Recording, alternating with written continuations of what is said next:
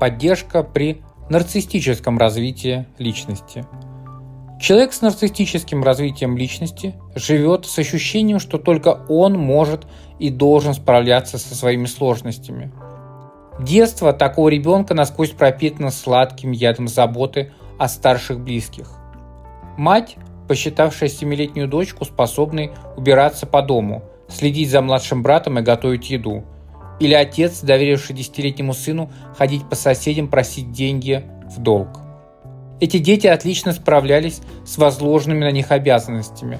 С ранних лет их самоощущение опережало их возможности и потребности в родительской заботе. Какую заботу и как может принимать нарцисс? Во-первых, такие люди не чувствуют необходимости просить о помощи, поскольку их опыт говорит им, если ты не справишься, больше никто этого не сделает. Вместо желания обратиться к кому-либо за помощью, нарцисс чувствует стыд – что он плохой и недостаточно совершенный. Во-вторых, если нарцисс принимает чью-либо помощь, он чувствует унижение, ведь теперь есть кто-то лучше, чем он. Переживание унижения от принятия помощи сформировано опытом негативного сравнения его с более успешными людьми. При этом не была поддержана легкость и естественность обращения за помощью при отсутствии сил, при отсутствии знаний или же простом проявлении затруднений.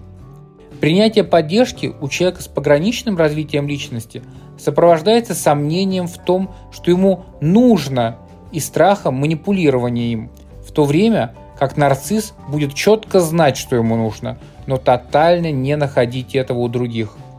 Лозунгом нарцисса будет такой «Я знаю, что мне от вас нужно, но у вас этого точно нет».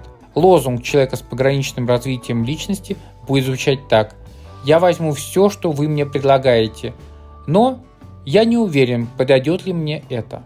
На этом все. Подписывайтесь на мой телеграм-канал и до новых встреч. Пока-пока.